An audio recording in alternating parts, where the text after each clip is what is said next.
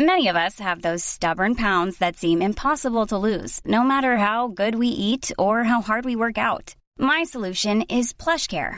PlushCare is a leading telehealth provider with doctors who are there for you day and night to partner with you in your weight loss journey. They can prescribe FDA-approved weight loss medications like Wegovy and Zepbound for those who qualify.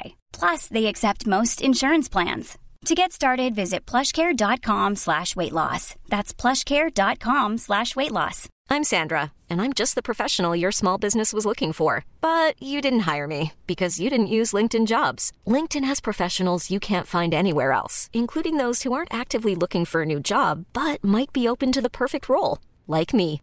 In a given month, over 70% of LinkedIn users don't visit other leading job sites. So if you're not looking on LinkedIn, you'll miss out on great candidates like Sandra. Start hiring professionals like a professional. Post your free job on linkedin.com/achieve today. Bobby Moore and Sir Jeff Hurst, the Trevor Brookin and Billy Bones, a Paolo Di Canio, a West Ham United. We celebrate our victories, we stick together in defeat. I'm proud of our history. West Ham United, more than just a podcast. More than just a podcast. Good evening, good morning, or good afternoon. This is more than just a podcast. Do you know what? For some reason, it's so funny. I've done this podcast for ages and nothing's changed. For some reason, Zencaster, who make the software, have got a repeat option on all the jingles, and I didn't see that before, so I need to take it off on a few of them. So apologies for that. Anyway, as I said, podcast. Season 10, episode 9. 9 episodes already, and the season's only just begun. And it's the first episode back of the founder of the podcast. It's George Bucci. Hello, everybody. That's not really the sound you want after my name. But yeah, I didn't have a cheer or a clap or anything like that. What have I been up to? I've been playing a lot of golf. That's my new hobby. Yeah. And... you know, just bits and bobs here and there. There is a new addition to the Bucci family coming my way in December. So that's also keeping me very busy getting things ready and stuff like that. So getting all your golf in before it all stops, mate. That is honestly part of it as well. I'm playing as much as I can before I can't. So yeah, but yeah, plenty going on. But it's a pleasure to be back, gentlemen. We've missed you. Welcome back. Your father is not here tonight. He's out earning a living and working late. But back like an old smell is Nigel. Good evening, good afternoon, or good morning, Nigel. Where are you? What are you doing? I'm in my shed. Very tidy shed, actually. Shed man.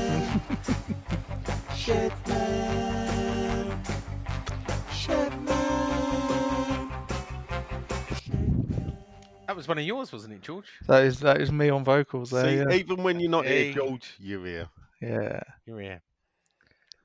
And back by popular demand, we tried to sack him, but our listener said, no. We must have Lenny Len. It's Canning Town Len. Where are you? What are you doing? Oh, hello. I'm in the lounge doing the podcast with you, Sean. Yeah. And before that, you were eating your homemade spaghetti. Now, let's not go mad. The tomatoes were homegrown.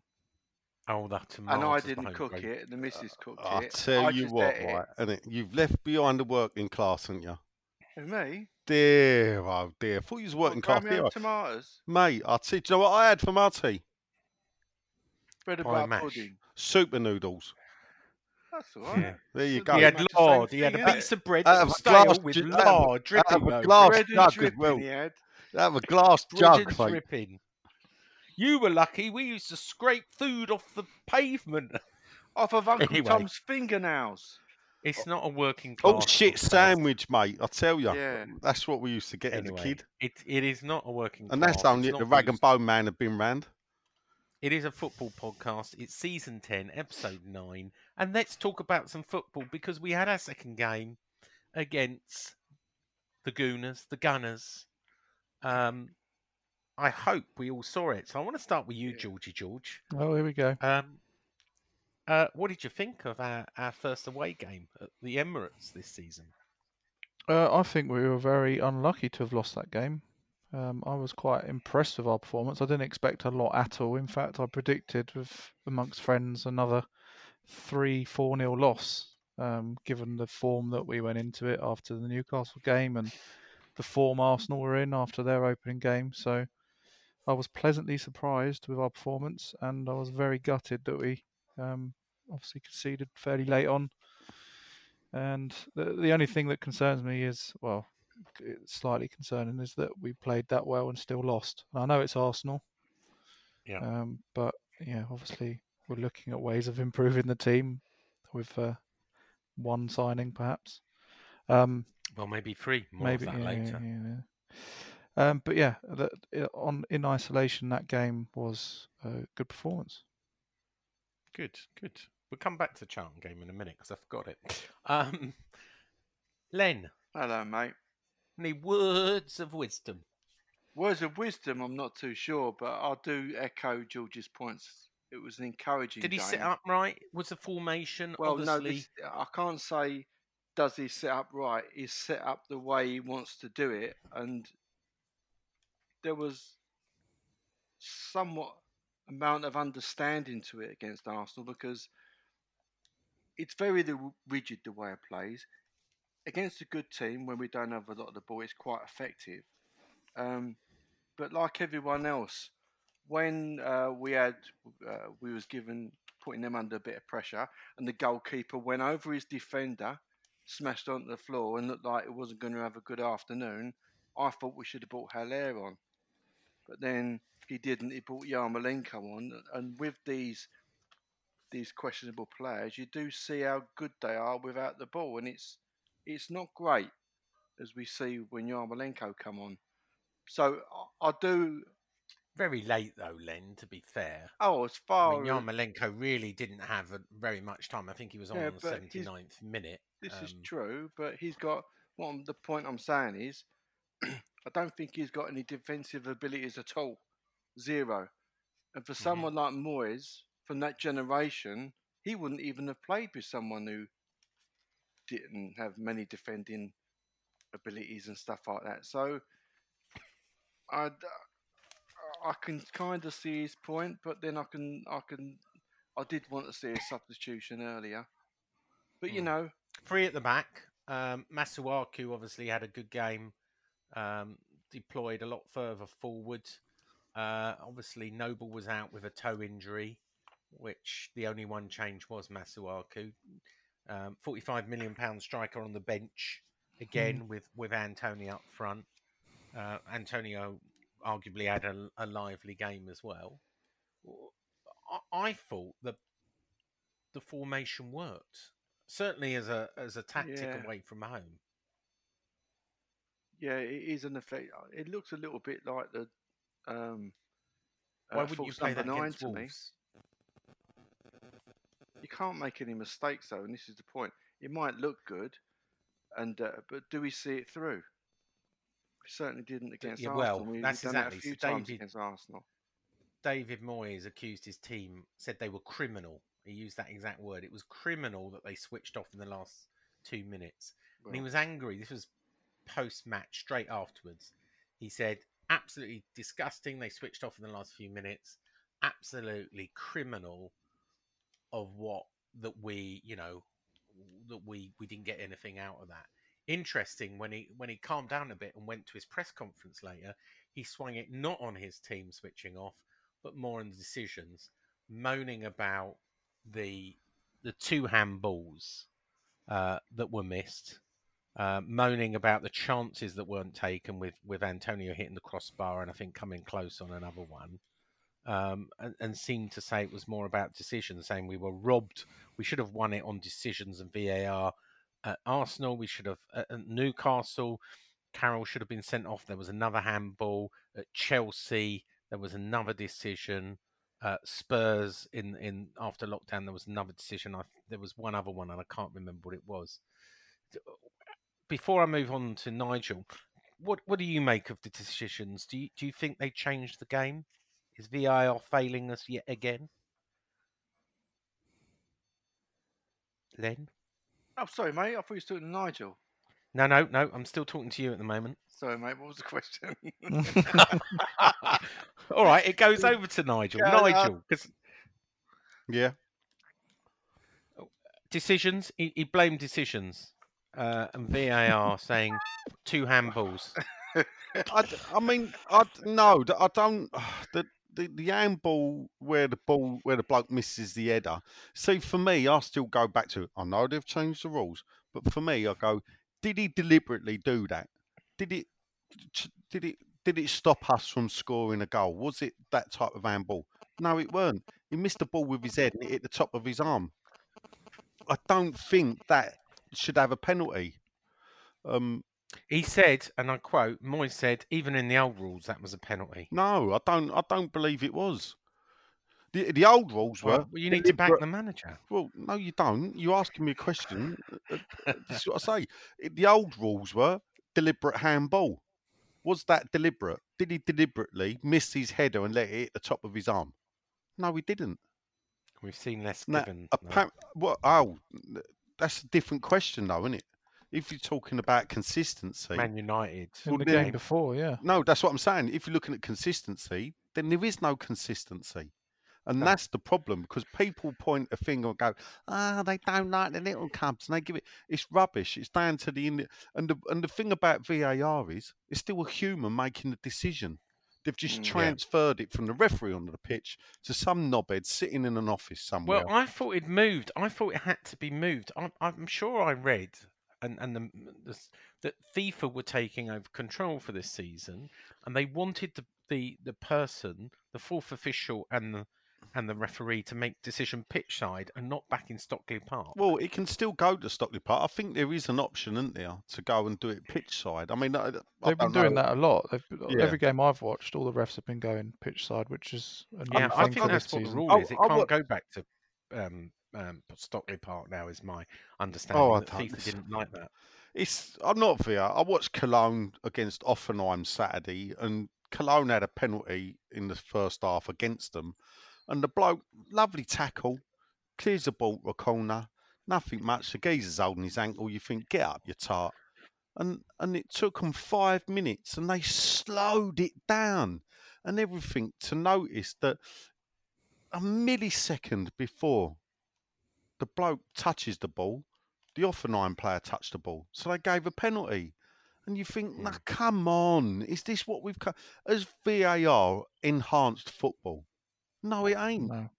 So therefore, do away with it. Let's stick with the referee. We know they're going to have bad decisions. But we're getting bad decisions now. So they're spending all this money for what? Yeah, agreed. Anyway, let's talk about the game. The game. So I'll give you a stat attack. Oh, go on in, Bournemouth. Give you a stat attack first.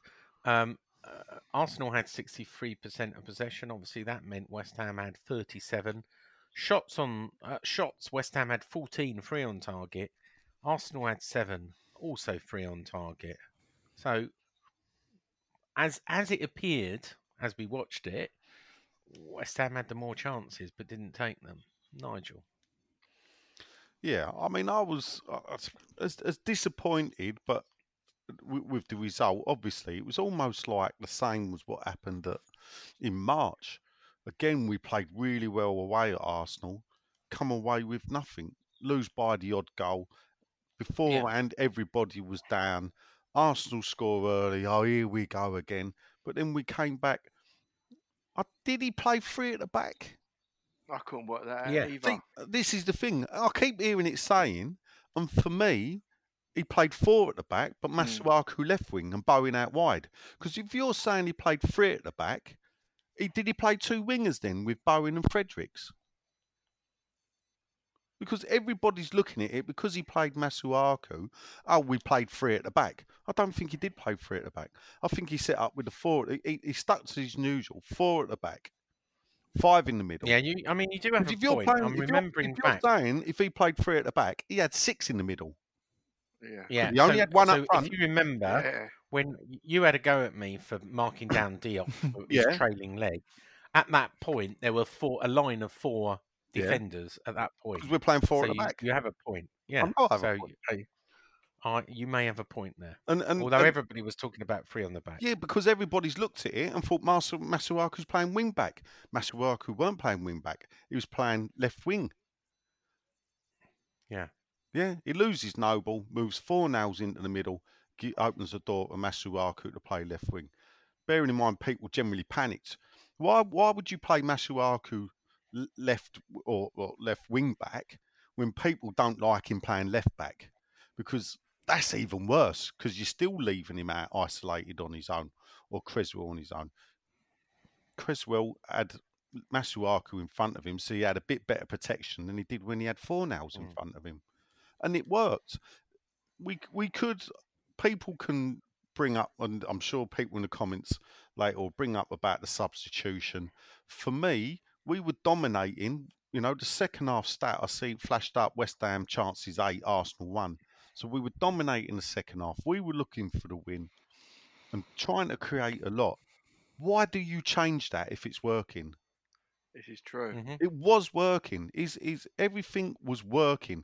Why on 65 or 70 minutes do you change it? Because it was working.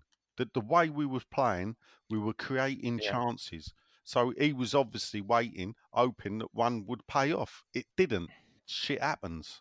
That's what happens. Mm-hmm. And for me, when he brought on Alla, you didn't have a lot of time. But did Alla really improve it? No, he didn't. All this, you know, and that's the people. For me, a lot of people read the game wrong. And I've just put them right. No, I thought Arsenal didn't really turn up. They were there for the taking, as usual. West Ham got lucky. And I know Mikel and Teta will refuse to say Arsenal were lucky, but I think everybody else thinks they were lucky, you know? There's no other way for it. But anyway, we move on. We forgot to mention the EFL Cup tie. The Caribou Cup against Charlton at the London Stadium. I'll stop you there, Sean. Don't ask me anything about this game because I haven't seen any of it. Oh, really? Yeah. Do you know the score? Shall I tell you we won? On. Did we win? No, I know we won. But I haven't seen any of the goals or anything. Sebastian Haller scored 2 in 4 minutes. Yeah, I'm aware of the scorers, but the goals. Philippe Anderson scored on the 80th minute. Cullen had a tremendous game. Anything to add on that game? Did we learn almost a completely different team? Len, did we learn anything from the Caribou Cup?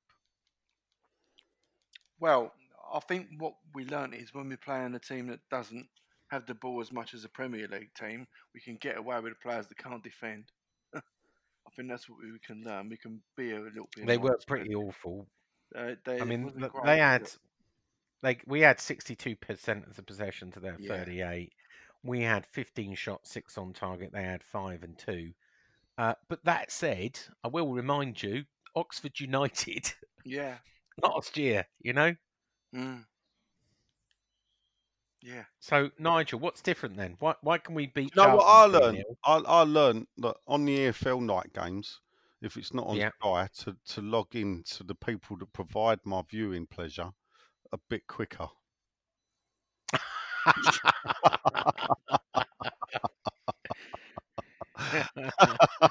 you know, I've got a number of viewing pleasure. Yes, I thought you forgot about that one. the other one didn't work for some reason. Not everybody was showing it. Yeah. So you paid your tenner in the end to EFL, didn't you? I found it another way. Oh, you didn't pay a tenner? No. Do you know what? I actually did look to try and pay the tenner, but couldn't figure out how to work their bloody website. Oh. So... it's been played. We've got another game tomorrow, haven't we? Yeah. Yeah. Hull. Thick and fast, isn't it? That's how you want Hull. It. Mm. Have we got to pay a tenner for that or not pay a tenner for that? Yeah. I don't know. We'll find out tomorrow, won't we? Thick and fast. I think they are. They're all being streamed, aren't they?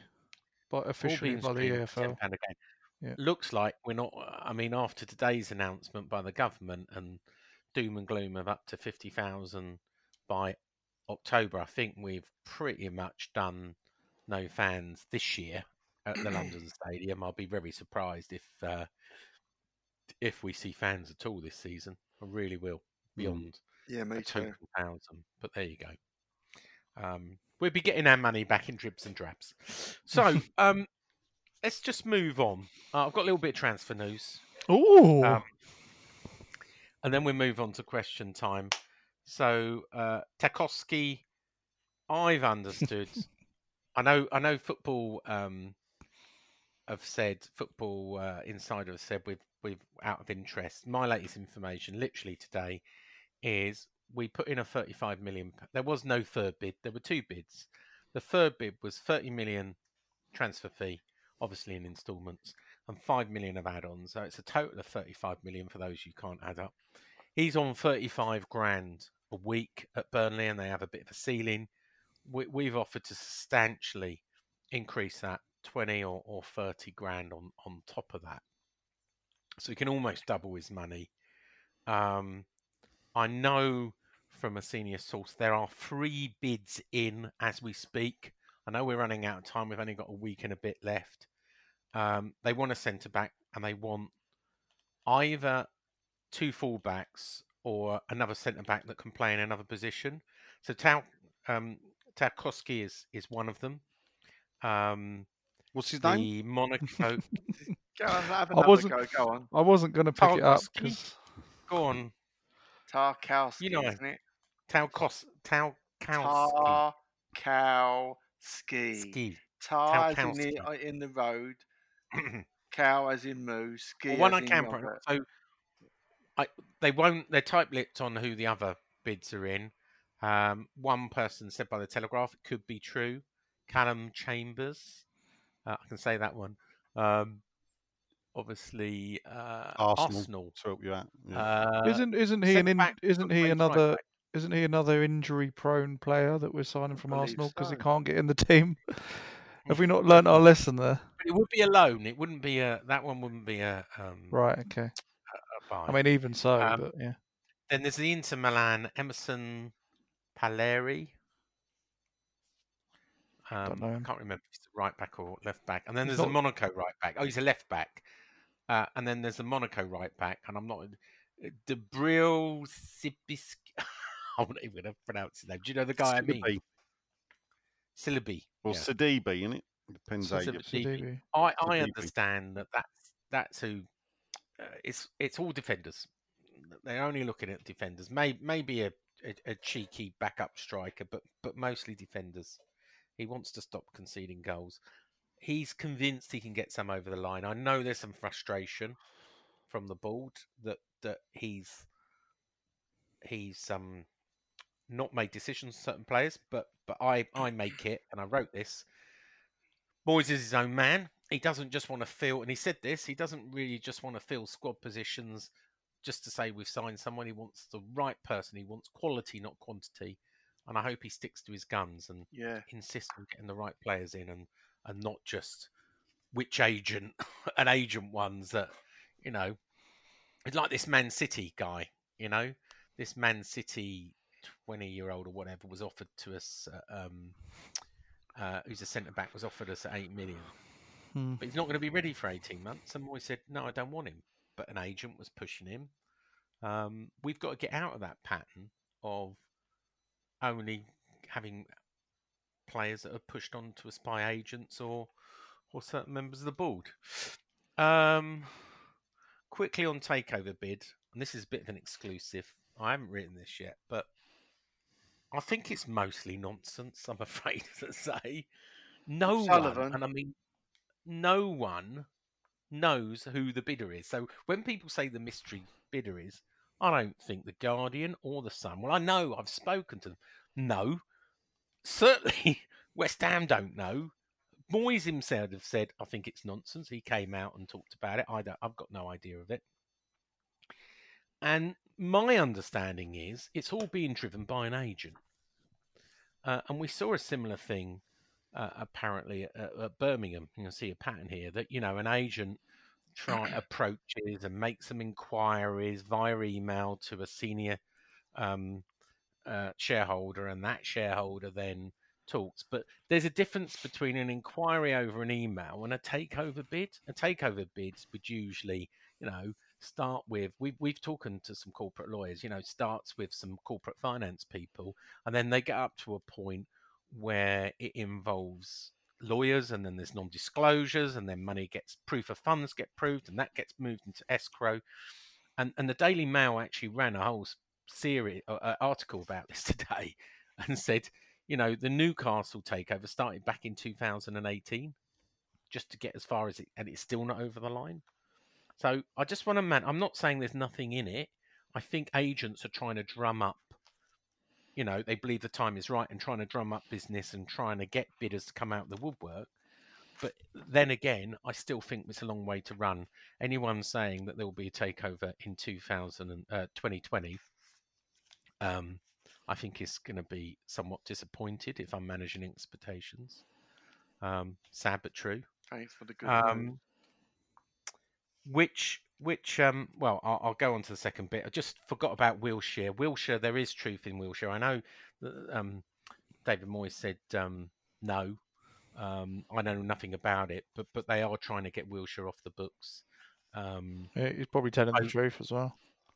Both the agent and the player and the club are all trying to find him another club. West Ham are prepared to pay 50% of his wages, so we're prepared to pay $50,000 a week to either rip up a contract or send him out on loan. Either way, he's got a year left. We did the same with Roberto, by the way. You know, the fee that we got for him was so minute, and we're still paying out of his. Paying like almost half his wages, so it's what you've got to do to get those kind of players off in the end. But anyway, back to the takeover, etc. And look, and I've been using my Fifth Amendment everything. And earlier today, I had Gonzo from Hammers Chat contact me with a video, and the video sort of said, you know, we've noticed Sean is not been on Twitter very much, and maybe he's being diplomatic, and you know, we've sensed that Clarence Hughes stories have slightly taken a turn, the tide is turning, and suddenly we're looking at, you know, slightly being more against the board, etc. And I did a right to reply with Gonzo and Hammers Chat, and it will come out soon, in which I say, look, I'm off Twitter, you know, as listeners, because Len and Nigel said I was winding up the fans, and I said, all right, I'll give it a try not to. And I've quite enjoyed, right, not being in the middle of so much toxicity, right? And you know, I've tweeted very, very rarely. It was quite a nice place to be for a few days, Twitter. Mm-hmm. Yeah, when you first went off, and then after, so I'm keeping it up, right? But this is what I said, right? And I stand by it. And I wrote something the other day. And what I said was, West Ham's problems. Nigel and myself did a financials, as you know, and we've just released it as a podcast on Irons United. And when you look at the financials, and I know financials bore a lot of people, it's all about poor player recruitment. Everything comes down to poor player recruitment. It doesn't matter what we spent or what we gave people. If they were good players and they had resale value, we wouldn't be in the problem we are now, having no transfer funds.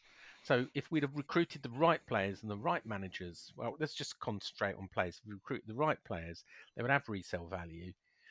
And I don't think we'd be in the issues we are now. So I've said on this article that I did last week, we need an independent director of football as soon as possible with an independent scouting network that's not related to anyone. The independent director of football should not answer directly to David Sullivan, should not answer directly to David Moyes. They should be independent to allow them, this is your budget, you work within it, you build it up, you've got your own scouting network. When a manager goes, you don't have to rebuild again.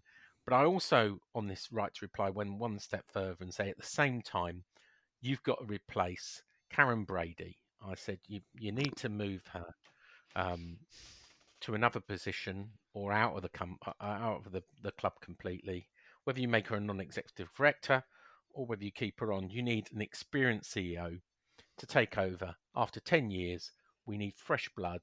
We need new ideas in the club. And you may not be able to replace the owners, but you can replace the CEO. And in this case, that's Karen Brady.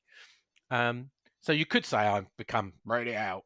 But equally, and people on this podcast will back this up, this is not the first time I've been Brady out. And in February of this year, I wrote to someone very senior in the club and sort of said, you know, this was after the protests in Southampton. I said, look, you know, the feeling is bad. This is going to be a really tricky position for you. Maybe the way to do this is move Karen upstairs, keep her role as, you know, vice chairman in the same way I think they did with who was the chairman they moved upstairs in the same vice chairman role when Brown came in, Nigel? Martin Kearns. Well, he didn't. Same way Martin he stepped Kearns. Back. Yeah, he stepped back from being. Yeah, but chairman. He stayed on the board and he had the role of vice chairman actually. And that's happened at a few clubs, isn't it? Didn't Bill Kenwright do that at Everton? Yeah.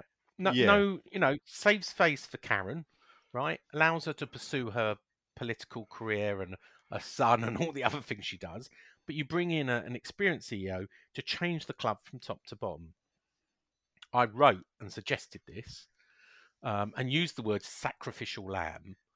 I got an abrupt answer, but I also got, which was almost definitely written by Karen Brady herself, and a Saki comment a little bit later, saying when I told her to read a book, and you know the book, Nigel, it's about Rebellion. Rebellion, yeah. Who's it by? Rebellion. That's a good question. I don't know if it was one of them Watford hooligans that wrote it. So Rebellion's about football protests, and I sent her the chapter about West Ham, and she said, I can't open it on my BlackBerry. Is there any sacrificial lambs in it? Relationships between the two of us have not been the same since. But I'm happy to publicly say it's time for change. We might not be able to change our owners, but we can change our CEO. We can bring in a director of football. And I've said, and I'm happy to say publicly, you know, if someone comes in with the right money that can take the club forward, then Sullivan and Gold should sell up and allow someone else to take it forward. But until then, we haven't got a lot of choice. So there's no point in crying over spilt milk. Change the things you can. You can change the vice chairman, the CEO role. You can bring in an independent director of football, and it's a lovely idea, Sean. But we all know it's never going to happen. No, what Why? We do? Just because there's no way that David Sullivan, Gold, or Brady are going to pay anyone else independently and not get involved or interfere with what their job is. And there's no way. Well, that's what they've proved. They've proved so long. Mike Ashley has done, by the way. Michael Ashley removed himself from the football. He said, "There's your budget. Spend it as you want, and I'm not going to be involved in football decisions." That's a great model. Yeah. Well, do you know what? I'd respect you more, Sean. Yeah. For your stance, because you Brady out this week. What was it? Happy since February. What do you call them? No, and you know you haven't been from February because I'm sure we can bring up podcasts in the back where you'd sort of softened on Brady. I was. Where we lost relationship. We sort of briefly made up. You kissed the male. Yeah, so don't remember. Yeah, I'm good at remembering things. Yeah, and also it's all on tape. So, it's all on the podcast. So, for 10 years, this woman has absolutely decimated this football club. The reason why I've been Brady out more than Sullivan and Gold out is because I think it's her running the football club day to day, making bad decision after bad decision, never thinks about what the fans are going to do or will it affect the fans purely and so. Let's screw the money. Let's get the money out of them. Don't give a scrap what they think. Don't care. Let's have a supporters advisory board, but let's ignore what they say. Brady. throughout that period, you have always been, oh, she's misunderstood. You know, oh, she's not as bad, Nigel. You just think you just don't like her, blah, blah, blah. Yet now, this week, it's Brady out. It's you write an article on Claret and you where you put on I wrote about her this weekend disgracefully coming out and basically saying, we want fans back. The government have got to allow it, and basically we want money. Basically, and the laughable bit saying that the London Stadium is safer than our living room. Well, it may be. Yeah. Her article was completely misguided, and I went for her today. Right, yeah. And it got the attention of the club, and it got the attention of several other journalists, and went, ooh. Yeah, ooh. But what they don't know what we know, though, do they? And that's the thing. And this is why, you know, for me, I don't want you to be Brady out. Go and stand in the corner or something, yeah? I don't want you. Well, I don't want to. I said on the video, right to reply to Hammer's chat, I'm not going to be GSB out because that would be disingenuous. Well, I think it's Brady out. Yeah, but I don't want to. I won't say on the air, but afterwards I will say because I find your article today laughable. All right, you're entitled to your opinion, and frankly, I just think that what's tipped you to Brady out. You've ignored everything else that's gone on for the past 10 years. And the thing that's tipped your Brady out, for me, that makes me think, I tell you what, you can be Brady out, but go and be it on your own over there away from us. You're not Brady out. You're Brady out for yourself. Yeah. That's what Brady it is. Out. That's it. Yeah. Just because she's fallen out of you, now you're Brady out. Yeah. Like a kid with a football. That's what we said, wasn't it? You're not real Brady out.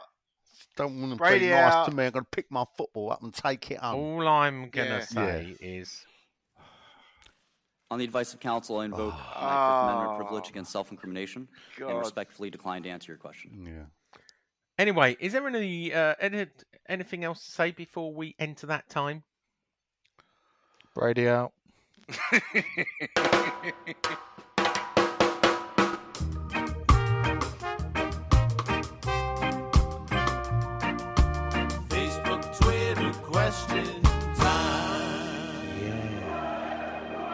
It's Facebook, Twitter question time, where Nigel asks question and gets completely distracted and goes on for hours and hours and hours until you all fall asleep. Nigel. Yes. We got here a bit quicker than I thought. He wasn't ready. Excellent. Well, we've had comments today. So, first up, cognac and cigar version tonight, please, chaps, rather than the cup of tea and a Rennie last week, right. As Len would say. Are you saying I rushed last week? Just a bit. Yeah. Yeah, and this week. I haven't been rushing this week, have I? No, you've been talking, we haven't. Oh, okay. Poor old George had 3 minutes. Honestly, this is, you know, I know how it goes these days. It's Sean's podcast, we all know that. Yeah. Well, Sean's going to be dismayed. I can't believe this. I only posted it 2 hours ago. Yeah, 37 comments. No, for Christ's sake. No way. No dilly-dally, Nigel, dilly-dally. Here we go. It looks like there's been a bit of to-ing and fro-ing between people. So good mate Dave Trevitt says, evening, guys. Oh, and hi, Sean. I thought the team was set up well, was set out well, but in-game management was poor. It's getting very annoying, he says. A question for Sean, so he doesn't get a complex after the T-shirt question. What is the point in investing in a youth setup? As a youngster, you know there is next to no chance Moyes will give you a chance. If by some miracle he does, then Sullivan will sell you. He says it sends out a very bad message to our youngsters, and they have found yet another way of destroying our history. He also then says Len has to stay. Well, he's here, mate, so don't worry about that. Massive addition to the show. I wouldn't say massive. Well, no, because he's not as big as Sean. But he's taller. I was about to make that joke. Yeah, sorry, mate. Yeah. But he says, Brady, get out and take the mongrels with you. Brady out. Does it send a bad message, really, if we look at the youth setup? Of course it does. Yeah, I mean, look, don't get me wrong. I thought selling Grady Diagana, and I said this on the previous podcast, was the wrong message, and we should have just borrowed 20 million. I'm told that we're having trouble borrowing money from institutions. I'm also told Mike Ashley has borrowed to enter the transfer market, and he's borrowed big from institutions on the bet he can sell the club. Now, and is that why he's taken the Premier League to court? I don't know, but I know he disagrees with the Premier League statement, but we shall see. He still thinks he can sell. But yeah, we can't. I'm told we can't borrow from those same institutions. Who knows whether that's the truth?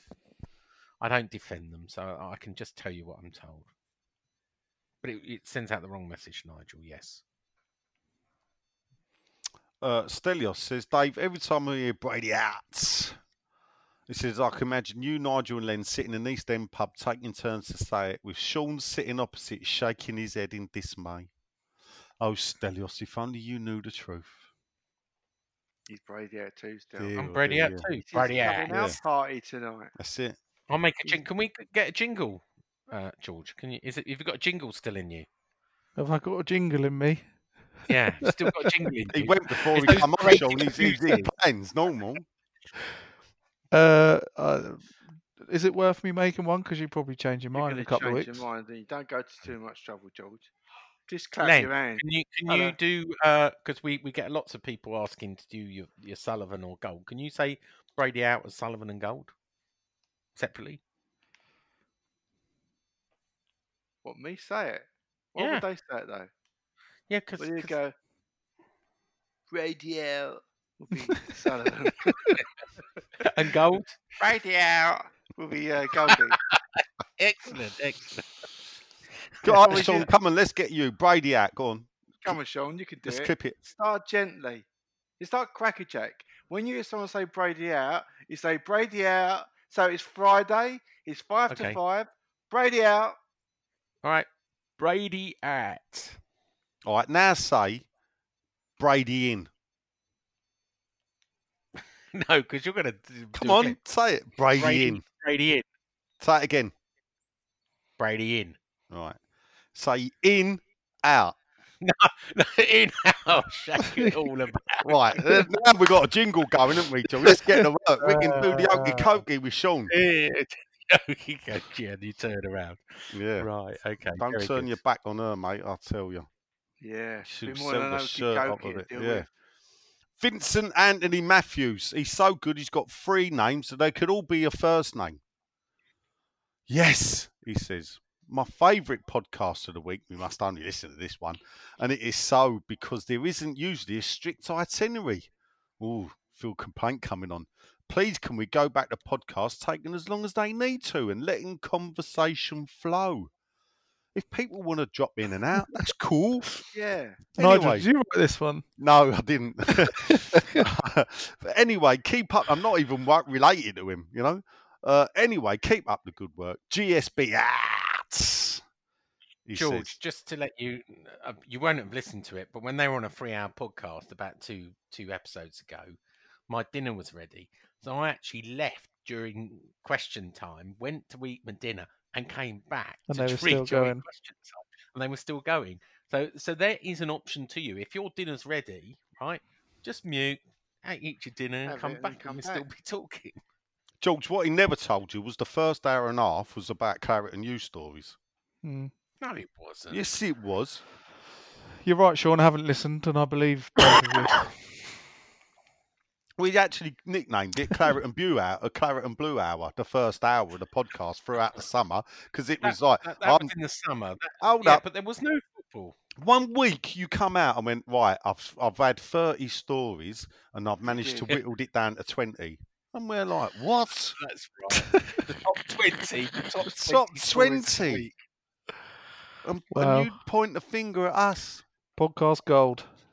Stelios, you mean you haven't been listening? We have done probably over 100. Honestly, I would admit freely and happily now I have not listened to it at all. I don't blame you, mate. Hundreds of hours of podcast gold, George, and you've not listened to a single minute. No, proudly. could proudly say that. Do you know how bad it got? Honestly, yeah. What, 1 month, or August, we actually went over our limit in Zencaster, and it was lucky because we were supposed to release the podcast on August the 31st, and we couldn't do the mix until September the 1st, and the podcast had to go out a day late because we'd run out of mixing out. True story, bro. True story. Yeah. Stelios has piped up again to Vincent Anthony Matthews. Well, we should only get one question. Absolutely agree. The longer the better podcast, that is, he says. Gorgeous. And Vinny says, nice one, still. Thought the Irons United, more than just a podcast, collaboration, real finances was very good, by the way. I thought I'd slip that in. Are we doing the whole Fred's now? She said, he said. No, I just thought I'd put that in because he was praising us, Sean. There you go. He said, our collaboration. I understand. I've got a question for you as quickly. Go on. Yeah. Irons United were outside the Emirates with a big banner. They, yeah. Have you not seen it? No. I haven't. Right. So, is that right or is that wrong? I refer you to what David Moyes said. What did he say? What did he say? I've forgotten. I'm trying to remember. I'm trying to get the exact quote.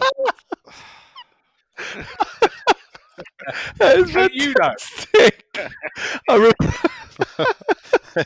refer you to what David Moyes said. What did he say? Obviously, wasn't expecting me to ask what he said. Here we go. Right. That was it. He said... Oh, it's coming up. Yeah, just usual. He never failed to entertain with things like that. He can't pronounce James Tarkowski's name either. Yeah. Oh, dear. Well, if it's outside noise, then you have to remember how the players played at the back end of next year. I think it would be ridiculous. This is what, when he was asked about the protest outside at the Newcastle game, he said, well, if it's outside noise, then just remember how the players played at the back end of last year. I think it would be ridiculous. So he said it was ridiculous, but I think he maybe misunderstood that they were complaining about his team. I don't really understand his comment, to be honest. Yeah, I don't think he should refer to him. Yeah, don't listen to him, Sean. A very, very bad example. They actually were protesting before the game and then left before the game kicked off. So no one was actually protesting during the game. Outside or whatever. What he actually said, he was asked by a journalist about the GSB banners. Oh, God, it's so funny. Yeah. I mean for me, it ain't for me. What do you think, then? Oh. I don't know. For me, I don't see... I get what they're trying to do, but do it where Gold and Sullivan and Brady are going to be. Were they at the game? Did they go? Yeah, they were. Yeah, they did go. That's probably why they went. There you go. All right, I'll take it back then. If they're going to be there... I don't know. There were stories that, whether it's true or not, and I take these with a pinch of salt, that they held the banner up at the team coach and whatever. And, you know, people, I see a bit of discussion on it and people are going, oh, you upset the players, you think. And I'm thinking, well, you're not going to upset the players by waving a banner at the GSB out like 2-3 hours before they play a game. Most of the players want them out anyway. No. That proved on social media. Yeah, it's obviously disconnect there, but for me, if you're going to do the protest, do it outside the London Stadium while we're in lockdown. I get it. If we're inside an away stadium, then yeah, with fans, but I don't know. It didn't make sense to me. That's all. Yeah. Nicholas Arby. Brady outs. Yes. We'll get to that. Nicholas, he says, evening all. He said the finance pod was a good listen. Not sure about rushing through the podcast. It takes as long as it takes. Excuse me, Pete. Well, just excuse me. Can you not mute when you cough? Well, please. I'm going to try. But you should go and have a COVID test. No, you've coughed on this podcast. Well, I just coughed as well. Yeah, it's contagious through the web. Cough. Well, last week I sat through the podcast. I was glad it was a bit short because I weren't well, and then it nosedived to the point Wednesday and Tuesday. I lost my voice. Couldn't talk. What, you didn't even go on the Irons United? No. Have you got a test booked in, Nigel? No. No, I'm back to work this week. I took the week off work. I could be all right, mate. And COVID. Look, there's a lot of cold and flu going about. All this panic. Well, that's the problem, though, isn't it? You don't know what's what at the minute. Well, I don't want to go to Scotland because that's the nearest place I can get a test. I know, it's ridiculous, isn't it? So you just think... I spoke to someone earlier who drove all the way to Bath because there were no... So there's a, you know, there's testing places all around here in Chessington World of Adventures is close to us Surrey boys, and they had to drive to Bath just to get a test. Yesterday, that was. All right. Shocking. Well, anyway. Oh, it's not COVID. No, it's not. Even in all, says Nick Harvey, our finance podcast. Good listen, not sure about rushing it through as it takes. Reasonable performance. Reasonable performance. Not sure about rushing it through. No. Reasonable performance versus Arsenal. But really not helped by dithering Dave's substitution. So he's not a fan of the substitution, Nicholas. Five at the back seems to work better with the defenders we currently have. But was it five at the back, Nicholas? I think we've assumed now it was actually four at the back. But I don't believe it's the way forward. Looks like we're going to be stuck with it this season if we don't get a couple of proper Facebooks and a centre... Oh, it's not Facebooks. Fullbacks. He said FBs. So he's for proper FBs. And a CBC. Question time. Well, we got there at last, Nicholas. What has Cullen got to do to get even on the bench? Play for a different team. Well, that looks like it's coming, doesn't it? No. Oh, you didn't do that one, Sean. What was that one? Cullen. Josh Cullen. Do you want to do it now quickly? Well, someone's just said, well, if you're listening, what has Cullen got to do even to get on the bench? Well, I think Cullen's being sold, isn't he? Well, you've not told the people this. Why don't you tell them? I'm told not to wind up people anymore. But is Cullen being sold? I think he's been made available. I think, look, Cullen had a really good, this decision was made, I understand, way before he had that good game against Charlton. And remember what you said about Charlton. He's probably a really good championship player. And he's been linked with Fulham. And who else was it? Luton. Was it Luton? It was Luton. You know, West Ham wouldn't stand in his way. He's, what is he, 24 now? Yeah. 25? You know, he's not going to raise a lot of money. He's not got long left on his... Huh? Don't assume then. You could train him to be a better player. They could. Right, I don't know if he's definitely being sold.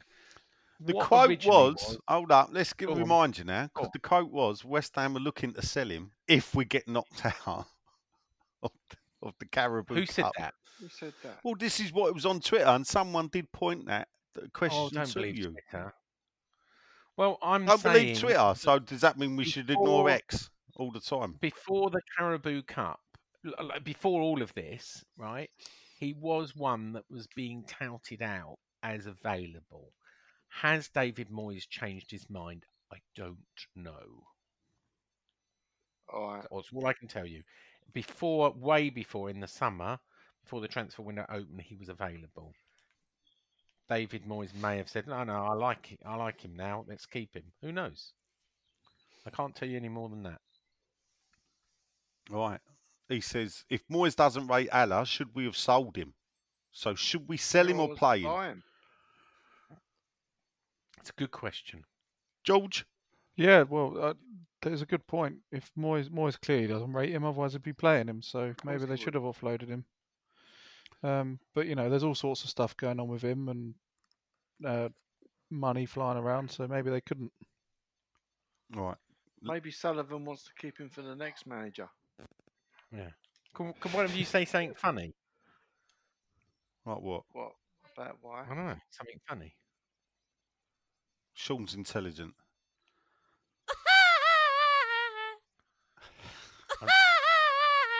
Oh God! Yeah, don't use that. Yeah, I was just trying my new jingle, just seeing him put it. Oh right, yeah. All right, question three. Oh yeah, Len, you can have this one. All right, mate. Question three. What from one person? Yeah, all right. Can't be, George. It's Twitter question time. You can't ask people to ask a question and then like, will Moyes send us all to sleep by the end of the season? Probably. probably. There you go. That's an answer, Sean. Do you hear that? Probably. One word. That's done. That's how we get through these questions. Brady out. Brady out. Nicholas finishes. Cool Jazz Stelios Kiriakou. Hey there, thanks. I'm off down Ronnie Scott's. Cleo Lane. P.S. I don't know what that means. P.S. I'm not for this let's rush to more than just a podcast show and get it done in an hour malarkey. As Len said last week, it's meant to be cognac and cigar, long and leisurely, which makes your podcast stand out from the rest. We don't want to turn it into a cappuccino takeaway with a quick fag moment.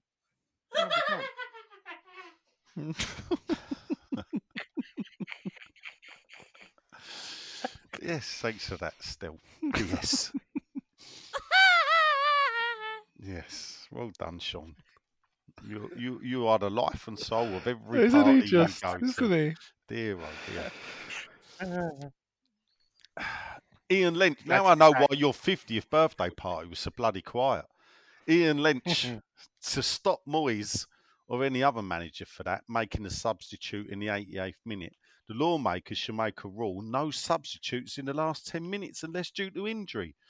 Would stop time wasting as well. Brady out. Brady out. Brady out. Tim Grist. Very nice wedding picture he's got there. Evening, gents, he says. He's absolutely gutted still from Saturday night. Thought we played well enough to get a point, and he liked the way we set up, and Arthur needs to be playing in that position a lot more. So he liked the way we set up then? Yeah, he did, yeah. Oh, okay. Four at the back. As soon as Moyes took Bowen off, I knew we would concede. The subs was a terrible decision. So this is the thing. You get people going, show, didn't sub early enough. Then you get someone sensible that says, we subbed, did it wrong. Because I thought we should have subbed until we subbed. And then I thought, no, probably shouldn't have subbed. But then again, everyone's saying, no, he should have subbed, should have done it earlier. But I don't know anymore. Worrying times. Yeah. To sub or not to sub? That is the question. Not just for bosses at work either. I just hope we can gain some positives out of it, says Tim Grist, carrying on. And move on. Hopefully, some new signings to come in. All the best. And he's put C-O-U-I. Cooey. So, Cooey, Tim.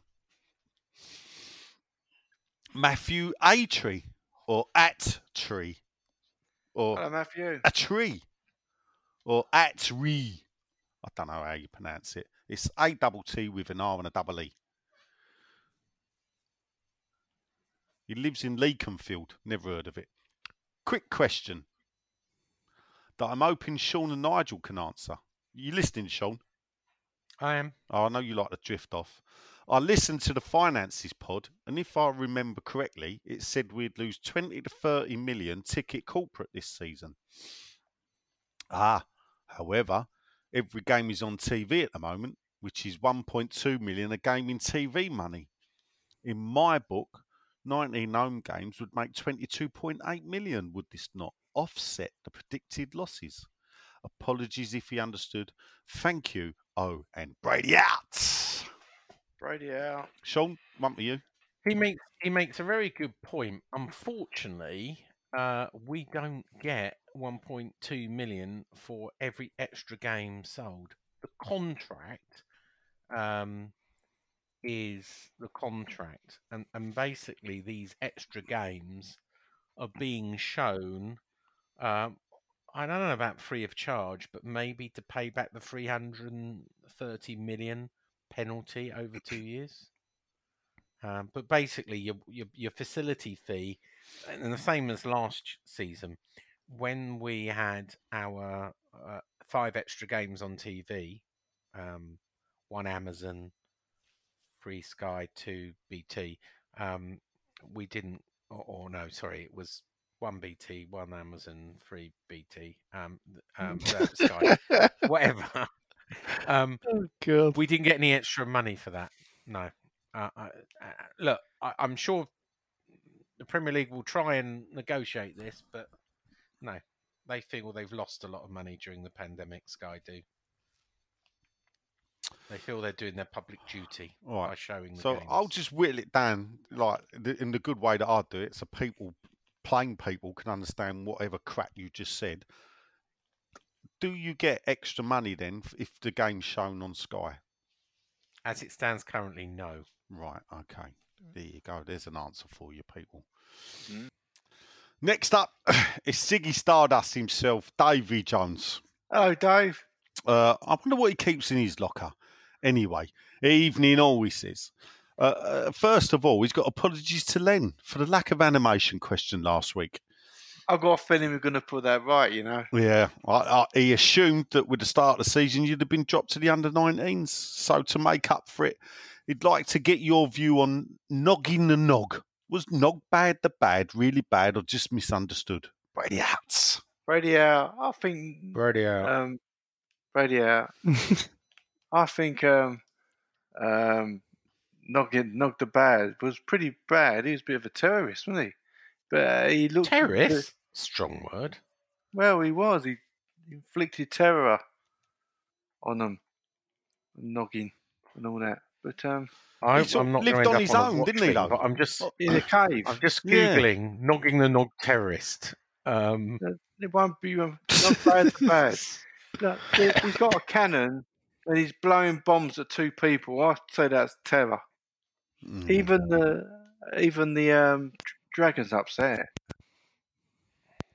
Creepy man. Not bad to bad. But absolutely great animation. Yeah, sitting in the tree with the crows. Right, there you go.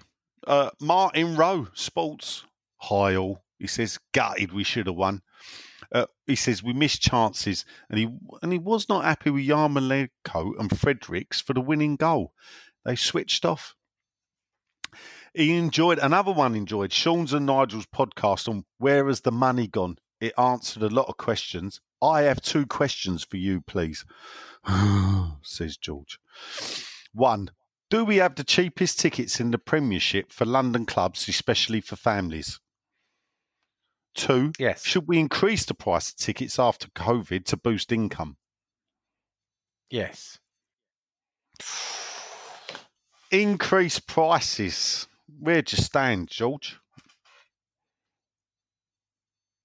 Well, I don't think it's going to do them any favours if they do increase prices. Can you imagine? Could you imagine? Imagine the uproar. Yeah. Don't do it. Imagine all the people. Yeah, I can imagine the uproar, but I think it won't be good. The problem you got is with £10,100 seats for kids, and then you got about another 10,000 people like me that will only give them £300 for a band five. You know, that's a third of your season ticket holders or more paying next to nothing for football. And that lies in the problem because Arsenal and Tottenham and Chelsea with their 42,000 are probably still earning more money ticket-wise than we are.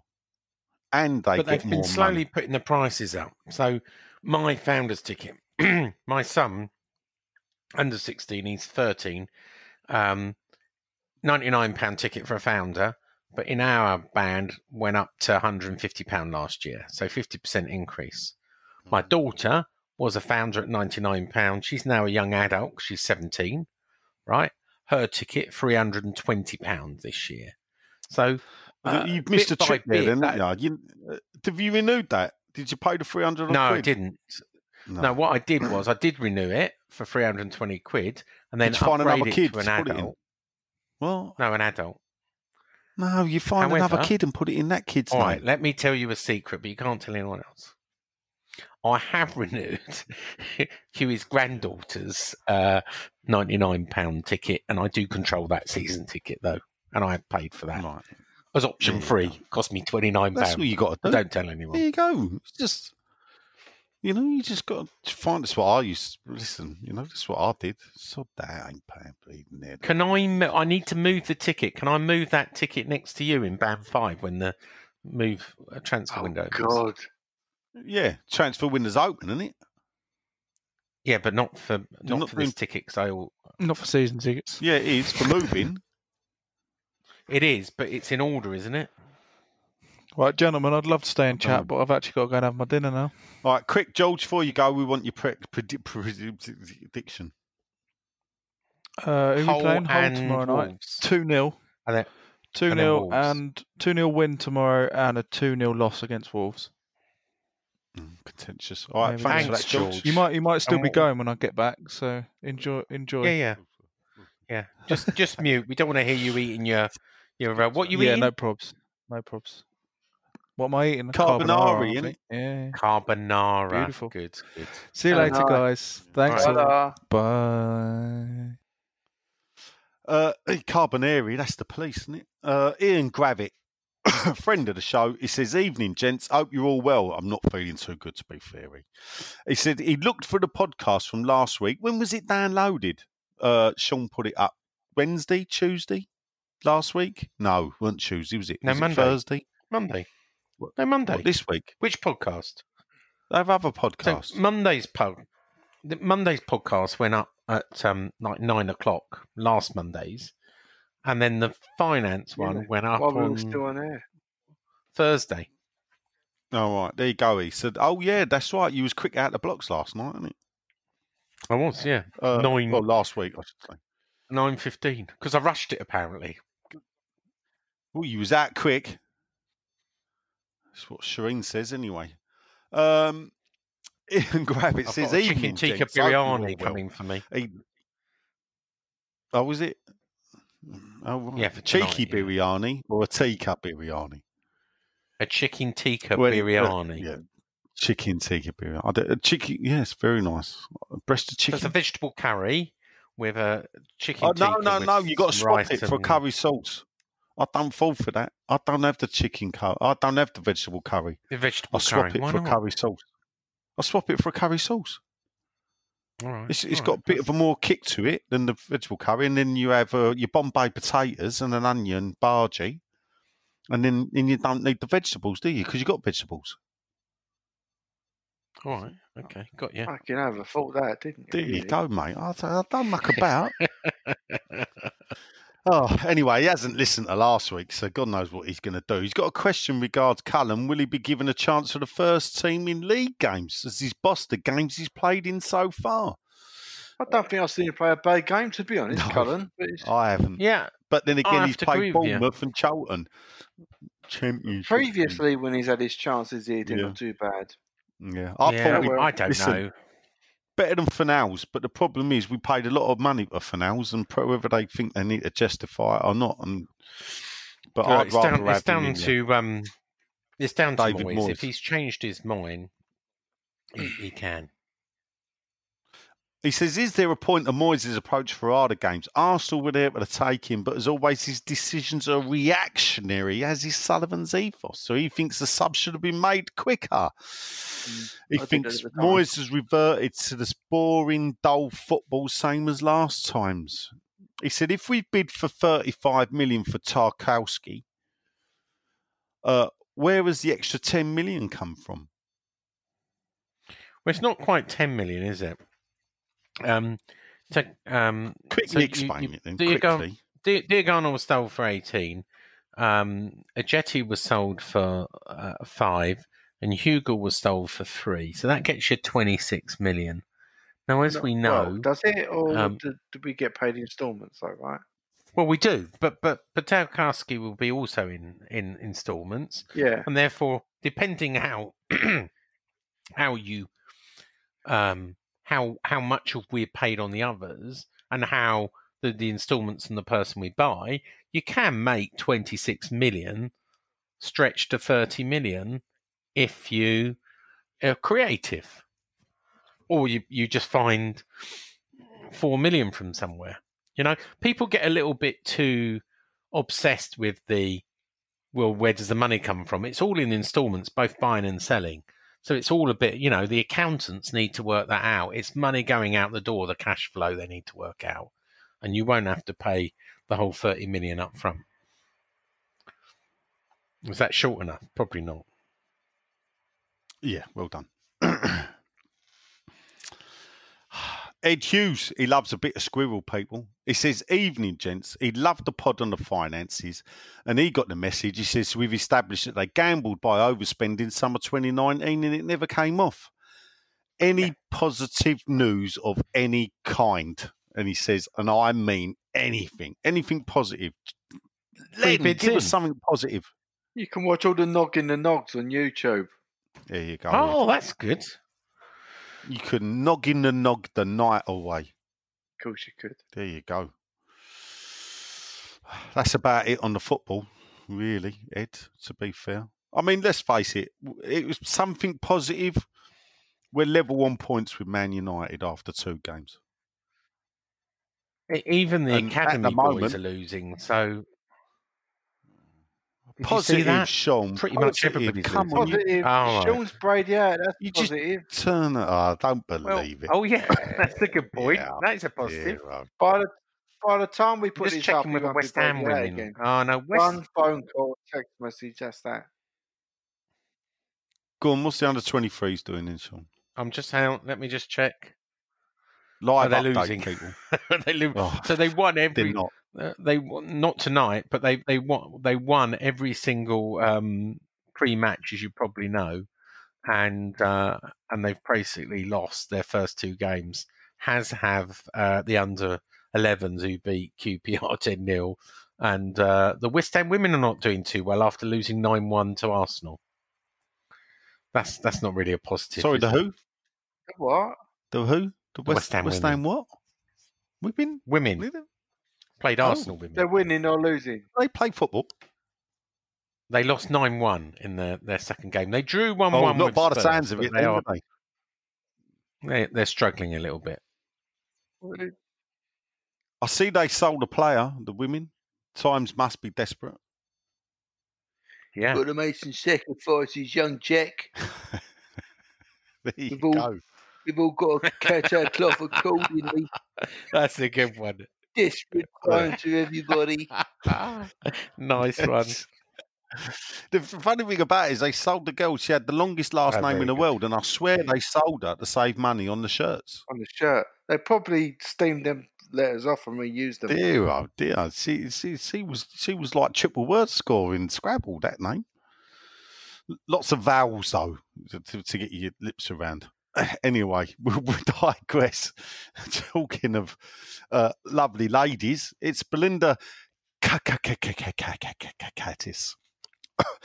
I got a frog in my throat. She'll have to forgive me with the accents, people. Caccatis. I would have said I got a Greek in my throat, but then again, people might think me and Stell were up to something, which we're not really. We're not looking to join Pride of Irons. Anyway, it's Belinda Kaikitis, I should add. Evening, peeps. We should have one, she shouts angrily with capital letters. She then says, I'm so angry. Why does Moyes or any manager think an 88-minute sub is effective? Unless someone is injured, it's pointless. Oh. Well, we were behind. He can't just do nothing, can he? No, and the fact is that we were the better team and they scored out the blue. So actually, for 88 minutes, it was working, Bell. Not digging you out, Gil, or anything. And he's just saying, putting it out there. Subs should have... Go on, Jay. I was about to say, well, it was working until we changed it. Yes. That's true. Yeah. You could point out that by taking Bowen off and putting Yarmolenko on, that's where it went wrong. But she says subs should have been made earlier in the game. Well, he did make a sub, to be fair, Bill, before the 88th minute. And maybe if Moyes had actually put a striker on, aside from the fact that Antonio had scored, and obviously Alla only scored against Charlton, League One team. I don't know, She thinks we might have taken one of the many chances we had. But then she says the team played really well. Well, I'm not getting that you played that really well there. But anyway, she says VAR yet again made a boob and we come out with nothing. Standard West Ham game then onwards. Let's see if we actually beat Hull. She loves the show. 5 kisses. Obviously 3 for me. And nice. Lovely. That's made me hungry, that's for sure. Yeah? Yeah. Wet the lips now. John Hunt. Hello, lads. Hello, John. All right, John. He says, friend of the studio. What are your thoughts on Moyes only winning 5 out of 21 games with only one victory against the team that finished above us? This is it. And his first win basically keeping the same team Pellegrini set up with. All the best. Brady out. Brady out. When you look at it, as good as, you know, improvements are made, still only 5 in 21. Yeah. What do you think about that, Sean? Yeah. I think we need to get off Moyes' back and get behind the manager. He's here to stay. And all the moaning minis need to get behind the team. We are getting behind the team. I hate the regime. They need to get behind the manager. Yeah, we do that. We do that. What do you think of Moyes only winning 5 out of 21? For all I've of us seen the stat, but he kept us up the first time. He kept us up the second time of asking. Yeah, he's done what was asked of him. Yet? Has he got us 40 points ever? He keep us up. He keep us point. Up. Well, ask your mates to give him Dave's teams do not go down. Dave's teams do not go down. They do. Dave's Sunderland went down. All right. Apart from Sunderland. All right. Good God. So, thanks for that, Sean. Go back to your dinner now. Back to your curry, Sean. Yeah, we know. Anyway, next up, it's old Happy Chops himself, Myrian Williams, the maid himself. Oh, boils. Can I have some clarity on what Benny said last week? He says, Benny stated that if you are successful in the ballot but choose not to go, you will forfeit the refund. Does this therefore mean that one of the benefits of being a season ticket holder, that of the ticket exchange, is now null and void? If it is null and void, why is it still being shown as a benefit on the club website? It states if the game is sold out and you can't go, you can relist your ticket. Secondly, but Benny, if you're listening, Sean. I am. Is it a way of saving money on postage that match programmes go on sale after the game, as they have for the Betway Cup and now for Hull, so they can be sent together? One, and then he's got a question. But yeah, I'm sure he has. Yeah. So to answer the questions, I just don't think they've thought about how ticket exchange, but it's non-transferable. So normal ticket exchange. Remember, ticket exchange worked where you printed off the ticket and you were allowed to go in the person's place and you were responsible for it. That can't happen anymore because, sorry, that's not ticket exchange. That's ticket, whatever it's called, downloading tickets. Ticket forwarding. Ticket exchange. You know, they're not selling tickets anymore. General tickets won't be sold. I just don't know, and I'm being honest, if there is a mechanism to allow people who turn down the ballot to pass it on to someone else. Maybe they think about it afterwards. Maybe Hammers United and Whistler should ask that at the next meeting. I don't know because I'm not present at them. All right, there you go. Interesting, isn't it? That's interesting. Next meeting. Next up, thanks for that. Oh, Len. Yes, mate. The maid himself says, Marvel or DC and why? And he says, comics, not films. I'm not really... Marvel, I'm not really into either of them, to be honest. That kind of...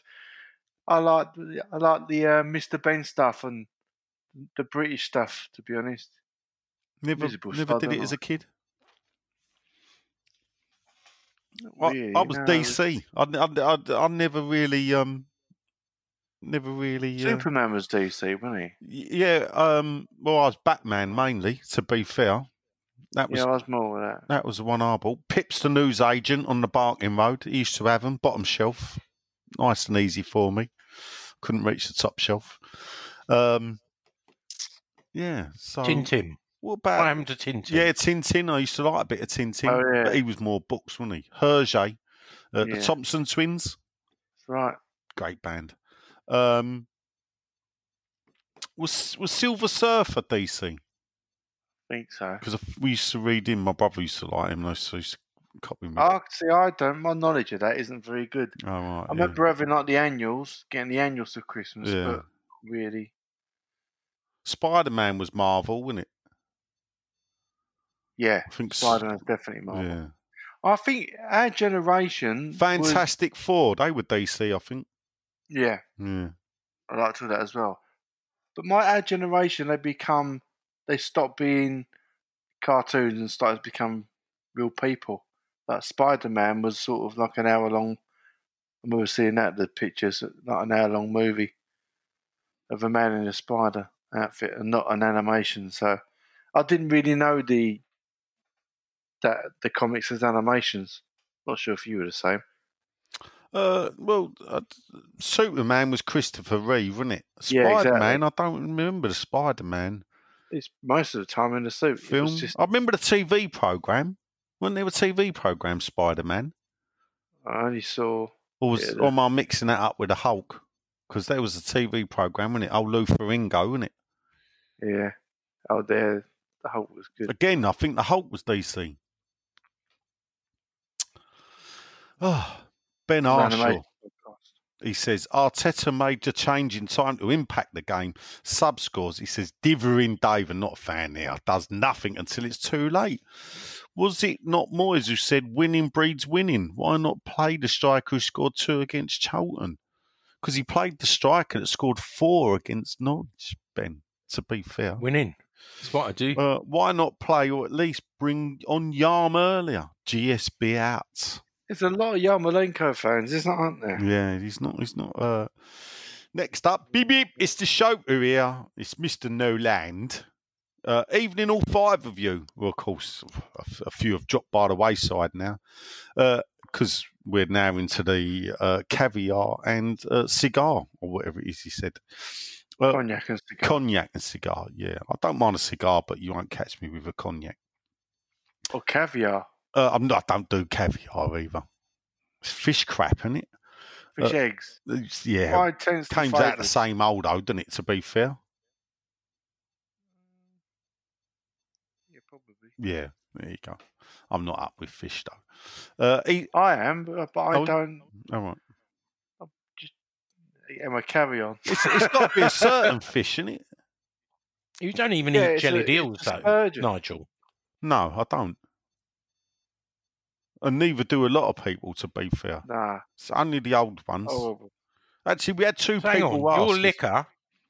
Your liquor is not made with water that used to have jelly eels in it. That's not proper liquor, you know? Because you don't like jellied eels in your house. Don't mean you can't boil up. You can't have them. Mm. Eh? Don't mean you can't boil up or use a trick. You don't give away your recipes, though, people. But there's, what you do. Fish stock. No, there is another way. I'll tell you off air. I won't give the secret away, but it's not like that at all. It's all to do with jelly. Actually, he said the. I see West Ham lost there. We're not in the bottom 3, thanks to result. Are we not in the bottom 3? I'm not even looking. Oh, neither do I. It says we're not in the bottom 3, thanks to results going our way. Can we stop the league now? All right. I thought we were second from bottom. That's a show, isn't it? There you go. He thought we played well. He's another one. He's gone. However, Divering Dave really should have made the changes the second half wore on. Bringing on Allah, I don't see what he would have done. Still, we win tomorrow. Will Jim Bowen score against his old club? Well, will he play? To be fair, Paul. Wolves on Sunday. Do you know what? Yeah. We're 16th. We're not even 17th. Sheffield United are below us. Wow. So Moyes has moved up. Fulham are below us. Yep, Southampton are below us, and obviously West Brom are below us. There you go. So there you go. If you keep losing, and also, Burnley, Man United, and Man City are still on 0 points. Yeah, there you go. See, just play for it. Oh, it's so exciting! If you said after 2 games we'd be level on points with Man City as it speaks, Man United, would you think? Man City have lost 2 games, have they? No, I didn't say that. Listen to what I'm saying. If Man City hasn't played one game. No. Don't spoil it. Dear, oh dear. Will he? Oh, right. He's going on about Dithering. He said he's seen the tar and Dithering Tony Pulis is questioning that he will get any of the Dieng money. No surprise there then. I don't get that. See the tar and Dithering Tony Pulis is questioning that he would get... Oh, he's calling Moyes. I'm Sandra, and I'm just the professional your small business was looking for. But you didn't hire me because you didn't use LinkedIn Jobs. LinkedIn has professionals you can't find anywhere else, including those who aren't actively looking for a new job, but might be open to the perfect role, like me. In a given month, over 70% of LinkedIn users don't visit other leading job sites. So if you're not looking on LinkedIn, you'll miss out on great candidates like Sandra. Start hiring professionals like a professional. Post your free job on linkedin.com/achieve today. Hold up. What was that? Boring. No flavor. That was as bad as those leftovers you ate all week. Keke Palmer here. And it's time to say hello to something fresh and guilt-free. HelloFresh. Jazz up dinner with pecan-crusted chicken or garlic butter shrimp scampi. Now that's music to my mouth. HelloFresh. Let's get this dinner party started. Discover all the delicious possibilities at HelloFresh.com.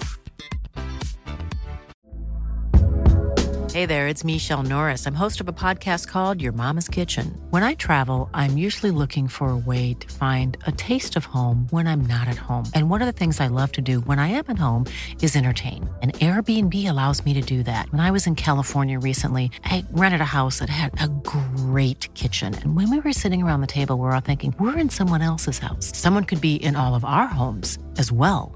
If you have a home, but you're not always at home, you have an Airbnb. Your home might be worth more than you think.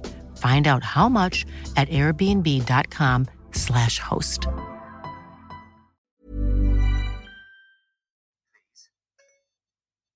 No, he said he'd seen the talk. Oh, piss off.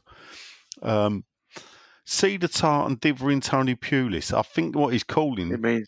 It's calling that Moyes. It's calling David Moyes. Right. Can you Come just on, call him Moyes? Up. Sorry. I think that's a bit harsh on Moyes there. He don't wear a tracksuit or does he? Or a cap. Or a cap.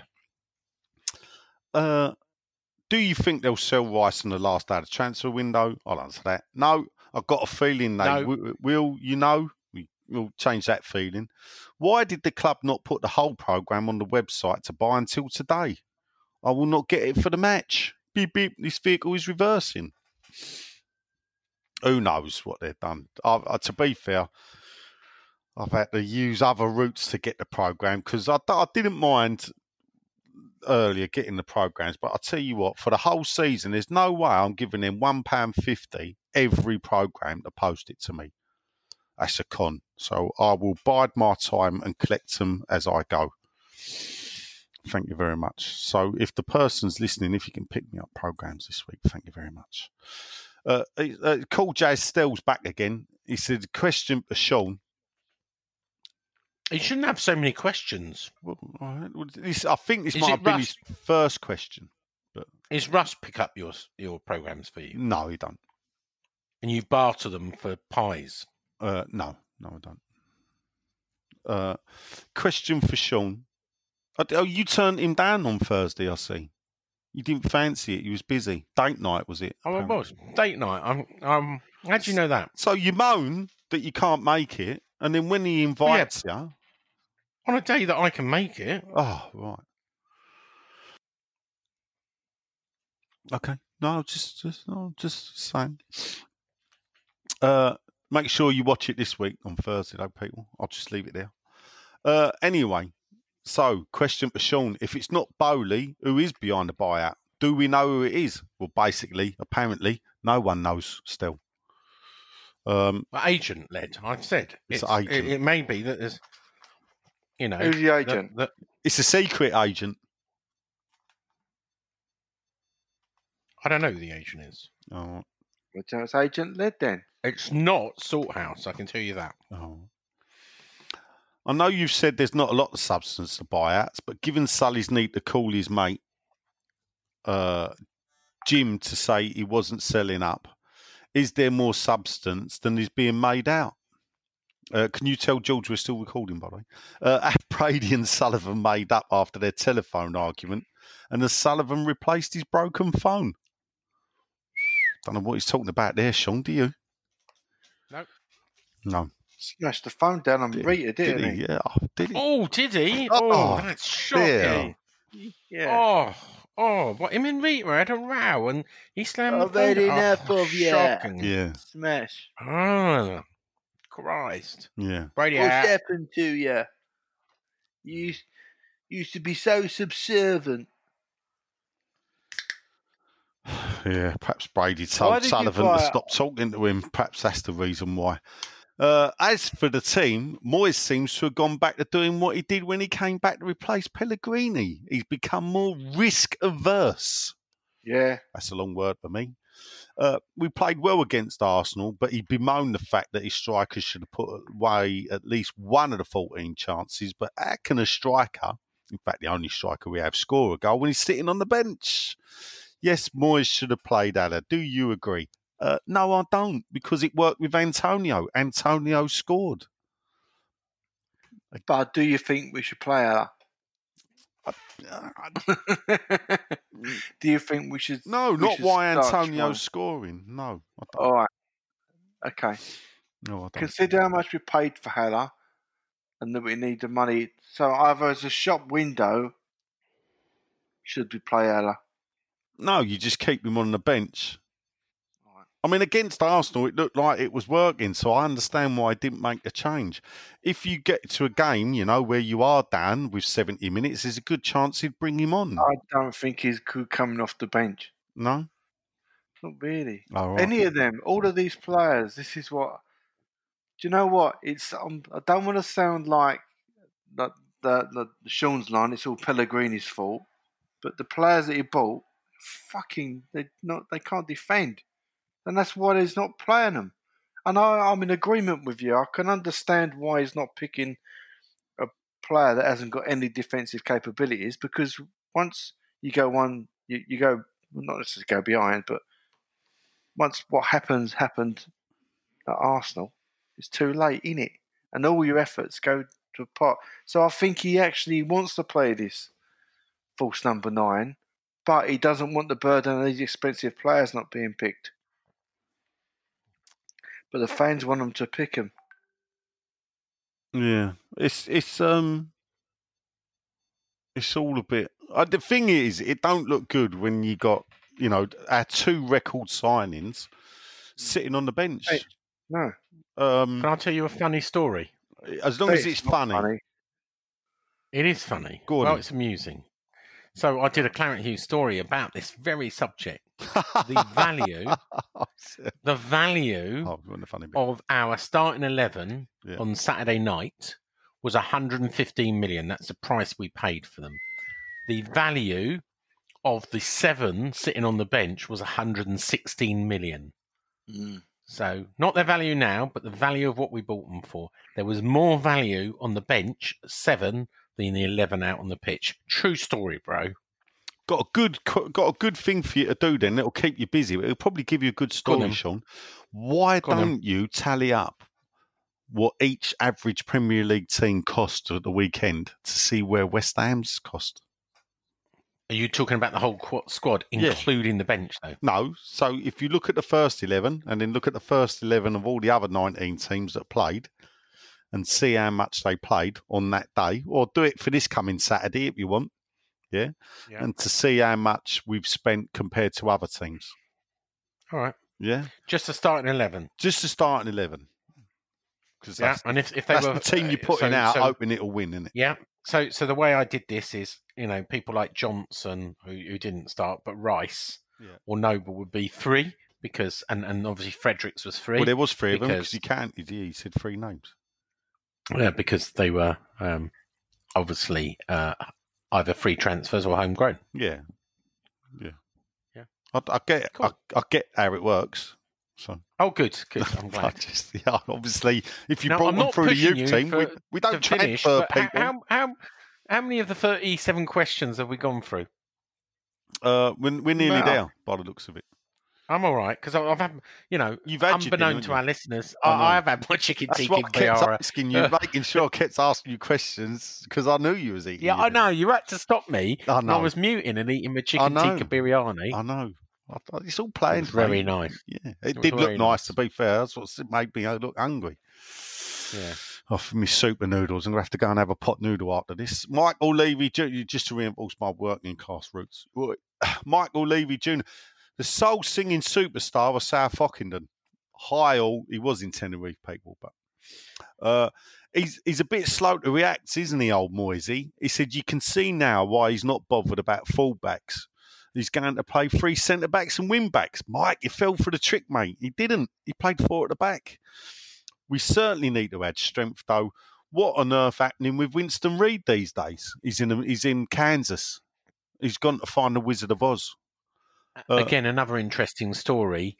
David Moyes talked about Winston Reid and went, well, this was just literally on Friday, and he's saying, you know, how much he's lost. He said, well, obviously, we don't have Zabaleta anymore, and we don't have Ngakia, and we don't have Winston Reid. And then later on in the next session, he went, of course, Winston Reid's still with the club. He obviously forgot all about him, and he's on loan to Kansas.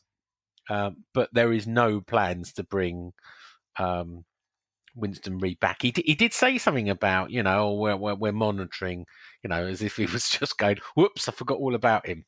But he ain't coming back anytime soon, I'm afraid. No, his time's gone, isn't it? Certainly seems. How old is he? 32. Oh, so he's as a centre back, is it? Yeah. 10 years at the club, though. Will we be making an agreement to cut ties with Jack Wilshere? Yes, I talked about that earlier. We will. Yes, we're going to pay up to half his wages. So with good 40, business that, wasn't it? 40 weeks left. That's $4 million. So we're prepared to pay $2 million to get him off the books. Look, if I told the real story about Jack Wilshere, it would sound like I'm defending the ball, so I'm not going to tell the real story. All right. All right, finished there. He's put love in the season and he's expecting a long, hard show. Oh, no, sorry. He's put his love in the show and he's expecting a long, hard season. Ah, there you go. And then I love it when people interact and then the Greek goddess went Jack Wilshere laughing. And Michael was like trying to chat up that career. Very, says Blinda. Your mate, Gary Prince, Sean, he said he thought we played well against Arsenal. Do you think better use of substitutions would have won us the match? No, I don't.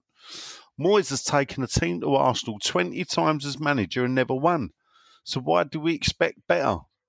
Yeah, that's not good, is it? But then again, we don't really, you know, Allardyce took teams there and we used to get smashed by 4 and 5. Prince accepts that he should just about keep us up, but that is all we can hope for. Should our expectations be 38 points and 17th only until GSB sell up, as they won't invest at all? That is a big dilemma, isn't it? Really, is that the best we can hope for? Well, sorry, someone's trying to ring me. Oh, right. Well, it weren't Hugh and it weren't Holsink. It was David Holsink. What's he trying to do? Does he not know we podcast on a Monday? I've got to text him now. Yeah. We're going to text him. I've got to text him. But while you're texting him, let me tell you, I was just looking up the Winston Reid quote, and there was a very interesting quote. So he said, as I said, you know, I haven't got Zabaleta, I haven't got Winston Reid, I haven't got Ngakia. But he said something really. He said, we lost Jeremy Ngakia, Paolo Zabaleta and Winston Reid, so we're short in those areas. We're trying to bring in defenders, but I also have the option of using Declan Rice as a centre-back. So I could bring in a midfielder to free up the option of playing Declan in defence. That line got missed on Friday by a lot of people. I don't know how Declan would feel about that. Go, yeah, I'm going to buy another defensive midfielder and you're going to be a centre-back. Who knows? Well, I've said it for a while. Declan Rice, the butt dial, he says, sorry. So we know he was ringing you, but I mean, that's a bit harsh calling you butt dial. But anyway, I've always said Declan Rice is our best centre-back. But the problem is, at the moment, he's possibly our best midfielder as well. And there, you know, lies in the problem, isn't it? It's the... next up, it's old Reg Holdsworth. Richard Dodds. Dodsy, all right, my handsome, how you's doing? I'm worried about Dodsy. Well, hold up. He says, or as they say in Istanbul, he says, do the accent, Nigel. Hello, Matty Pips. It's El Scotchy over here. Because he's in Istanbul. He is in Turkey. He's in Turkey, yeah. I saw that. Yeah. I was on Facebook. I saw a bit too much of skin that I'd have liked to see on a Monday morning. Oh, right. Is that right? I've not looked today. I mean, it looks like he's the only person in the hotel, to be fair. Istanbul looks shut. He said, well, what a good performance against the Arse on Saturday. He said, made even better on the link supplied by Nigel. Nudge, nudge, wink, wink, say no more. Well, people ask, I deliver. Len. Yes, mate. Please make them take their time and answer the questions in detail and at a slower pace. I had 2 spare hours last week with nothing to do. Yeah, I know. Well, we've made up. It's doing up with people's routines. I know. Questions as usual. As Nigel has been poorly all week, what's your drug of choice? Tunes, Lockets, or for Sean, a fisherman's friend?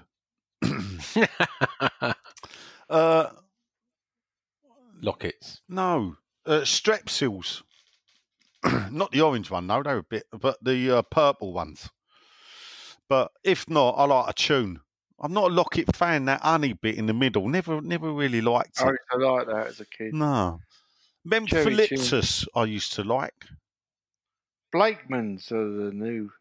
Is it? Yeah, no, not Blakeman's. You're not one of them? No. No, my mum's all them. There you go. He says, as I'm in Istanbul, here's a good question. He said, chicken sheesh or doner kebab? Oh, chicken sheesh. Yeah, sheesh all day long. Isha kebabs do a wonderful sheesh, by the way. If you're ever in Isha in Surrey, go to Isha kebabs. Best kebabs, I think they call themselves. Last Friday, I was in the old manor, so I went down the old Best Turkish. People will know that as the one at the bowling. And it'd been a couple of years, but I tell you what a kebab. Large chicken shish, large lamb shish, large doner. Is this all for you? No, not all for me. I'm not Russ. Jesus Christ. Oh, I was sitting it with the family. That's what he was getting at, wasn't he? No, honestly, we had that. So about 5 of us at that, and there was loads left. I tell you, mate, it was to die for. It was so good that I didn't even have my normal kebab shop this week from the local one because I said, I'm not having another kebab unless I can go back down to Best Turkish. 35 years I've been eating in the Best Turkish, I think. I might be 32 we need to find, where does Russ... You saw Russ. I know where Russ goes. Yeah. He gets his kebabs every Friday because I've been on a call with him 2 Fridays. I told you, I put it on now. When we was on the call this week, I said he's in Omar Cod in the Hornchurch. They do, I won't knock them. They do a nice kebab. Okay. But the geezer opened up a restaurant on the corner of my mum's road, and he's made all the residents ill, so like we won't go in there no more. But until we did that and behaved like an absolute whatever, you used to go in there on a Friday. You used to go round your mum's and go down. Oh my God! So nice chip shop. Can I ask a question to Dodsy? This is what I'm worried about. Yeah, go on in. What's happening with his Cineworld membership? You know, we had lockdown. You know, he's paid all this money in his retirement to go to Cineworld all the time as an old age pensioner. He's been in lockdown where cinemas are not open. Now he was down, I don't know, in the southwest in Devon or Cornwall. Now he's in Turkey. I'm just worried he's just not getting his money's worth from Cineworld, you know, all-you-can-eat membership. All-you-can-eat membership, dear, oh dear. Dodsey looks like he has the old large bucket, doesn't he, on the old... Oh, have you looked to the Facebook popcorn now? No, I've not. Oh. Well, he's on holiday, mate. You know how that happens, Sean. Put on a bit of weight. Well, a bit of COVID tummy. Yes, dear, oh dear. Who's believed called the biggest coronavirus spike? He says, Maid Marian in Wales, Nigel Carr in London, Paul Nolan, Midlands, or Banbury, but that's all north to me. And he's put Len Brady out. Oh, mate, I wouldn't have that. You put your Len Brady out. Brady out. Are you married to Karen?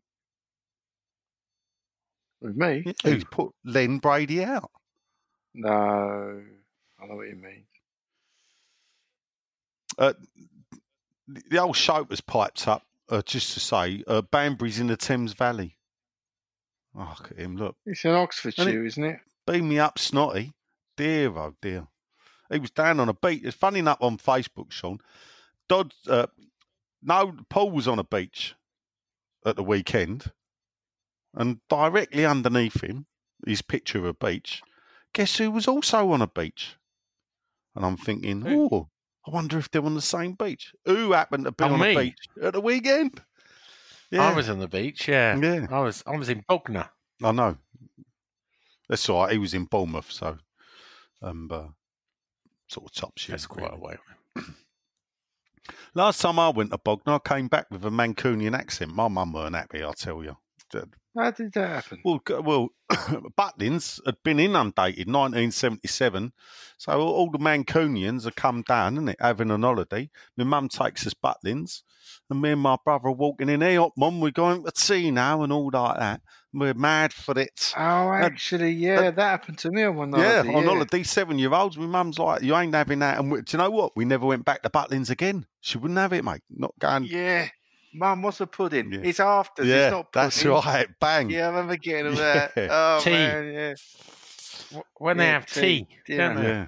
But Butlins weren't happy with us. We managed to lose 3 keys. We lost so many spare keys, me and my brother, they had to change the locks on the...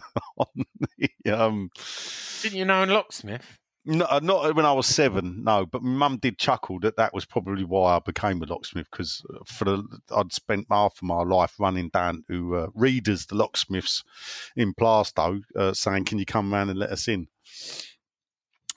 Barry Meikle. He says, good afternoon and good evening to all from sunny Canada. Well, hang about, Baz, because winter's coming. Minus 30. Has anyone else got a bad feeling we're going to sell rice? Well, Sean's that is. If our transfer budget is currently 30 million and we're bidding 35 million for Tarkowski, where's the money coming from for the other 3 or 4 players Moyes wants? They ain't coming, mate. Surely it can only be from the sale of Rice, as no one seems to want our other players. He ain't going. He says he loves the pod. He liked the shortened version. He's the first one to say he liked the shortened version last week. If people have to keep dropping out the meal breaks, then you know it's too long. Dear, oh dear. Roger Markham, bring on the cognac and cigars.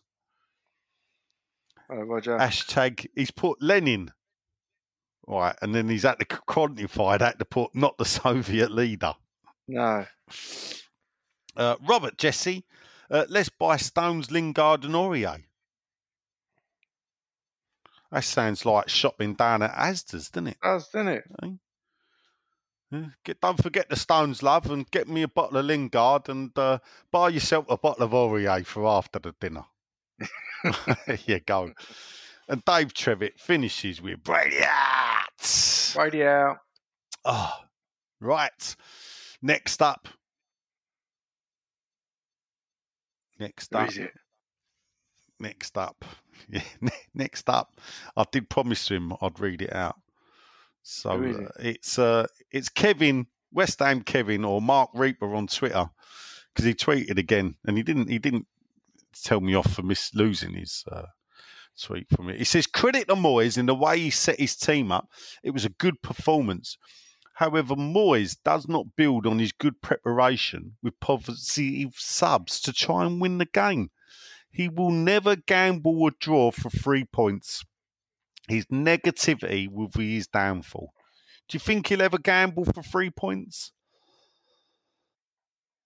No. No, I don't. No. Nah. I think the general consensus is that people thought he should have put Hallow on, by the sounds of it. Yeah. But does that just I mean, if you took Antonio off and put Hallow on. Oh, no. Keep Antonio on. When you come on, you Hallow says to Antonio, run your bollocks off because you've got 10 minutes in. Yarmolenko's coming on. I don't know. Something. Oh, because people I've managed my Newham story seems to upset a few people tonight. What your Newham story? The Newham objected to West Ham capacity increase story that went live as we've been on the podcast. That's a bit of old news, Sean, isn't it? No, not really. We already knew it. Didn't we? Sure we did. Well, other people did. We know weeks ago. West Ham have just released a statement which they've just sent to me, which I've added to the story. What have West Ham said? Mind your own bloody business, Sean. A West Ham spokesman said the planning application by E20 and West Ham for the increase of capacity to 62,500 on match days is currently the subject of detailed discussion with LLDC officers, Newham Council and TfL. None of the parties has an objection to the principle of the increase and matters of existing and future effects on the transport system will be considered when the officers report the application to the LLDC Planning Committee. Ooh, can we go? We beg to differ. Yeah. Because having read what was said... It's an open planning permission. Yes, but there seem to be plenty of objections to it. Very objective. So for them to say there's no one objective... It's a public document that anyone can read. If you look at the planning permission in February, just to give you a little bit of context, was West Ham and the stadium operators asked to increase capacity to 62,500. Now, it's like this is academic because there's no supporters in there. So the last thing we want is an extra 2,500.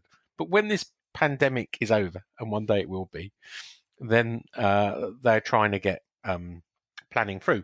Now, if you go to the planning portal for Newham and you look at it, Newham objected to a number of reasons, which I put in my article, which is up on Clarence Hughes tonight. And West Ham have put given me a statement in response to that. There you go.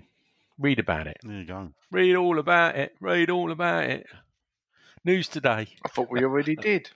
Really? Well, last one. It's Andrew Hall, and we all got to say hello to his mum, Brenda. Hello, Brenda. Hello, Brenda. There you go. I hope you're all good. And get the Doris Day on, that's what I say. Que sera, sera.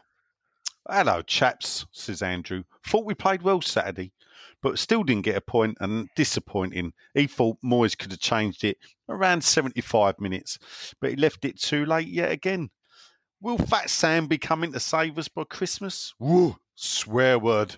That slipped in. Like that. I should have... Can we bleep that out later, Sean? Don't like mentioning that man's name.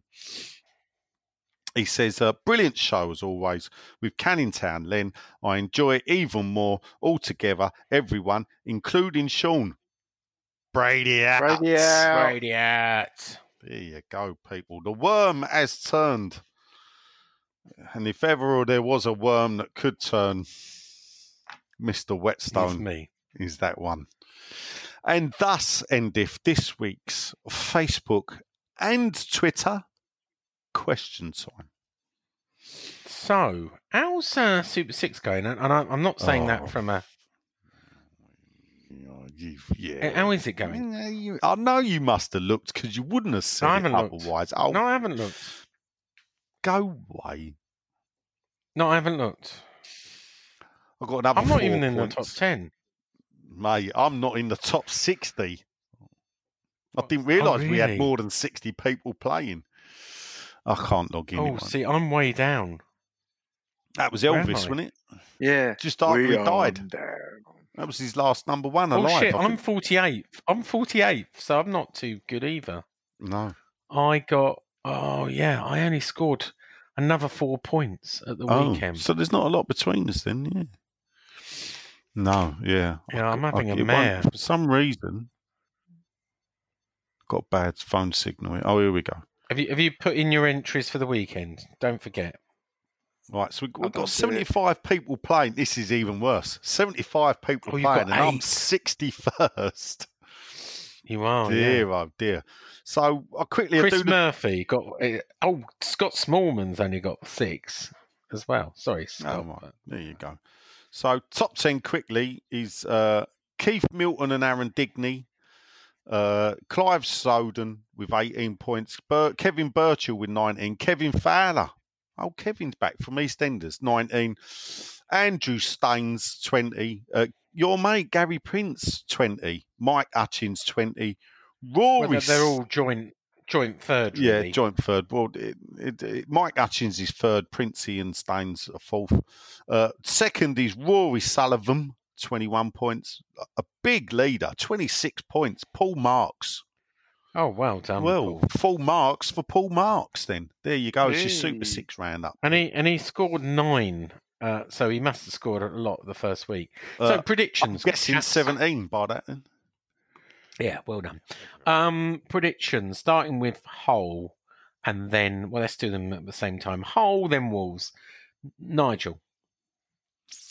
I don't think we'll go to Hull and back. I'm going to go for, I think, 4-0 win. Okay. And Wolves? All right. Wolves, draw. 2-2. Desmond. All right. First point. Len? I think we'll beat Hull 2-3-0. I say 3-0. I think we could be 0-0 against Wolves. Okay, another point. Is Mo Diarmi still playing for Hull? Don't know. No, he joined Newcastle after Hull, didn't he? We bought him from Hull. Oh, is it? Yeah. Where did he go afterwards? No, he went to Hull after. No. I thought he went to Hull. Didn't we buy him from Hull? No, we sold him to Hull. Are you sure? I think he went to Hull. Because he said, I want to go to a big six side, and then he went to Hull. Went to Hull. Anyway. We bought him from Wigan. Yeah. So he's in a team called Al Ahly. All right. Okay. I will go against Hull 2-0, and I'll go for 1-0, a cheeky win against Wolves to get us 3 points. I have been Sean. Nigel has been... Getting ready for Thursday night, people. YouTube channel, My Hammers 11. Be there. Len has been. Brady out. George is long gone. And John was never here after all. Come on, you Irons. Bobby Moore. Managers of Podcast. Bobby Moore. Podcast.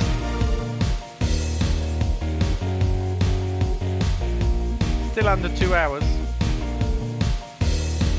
Just.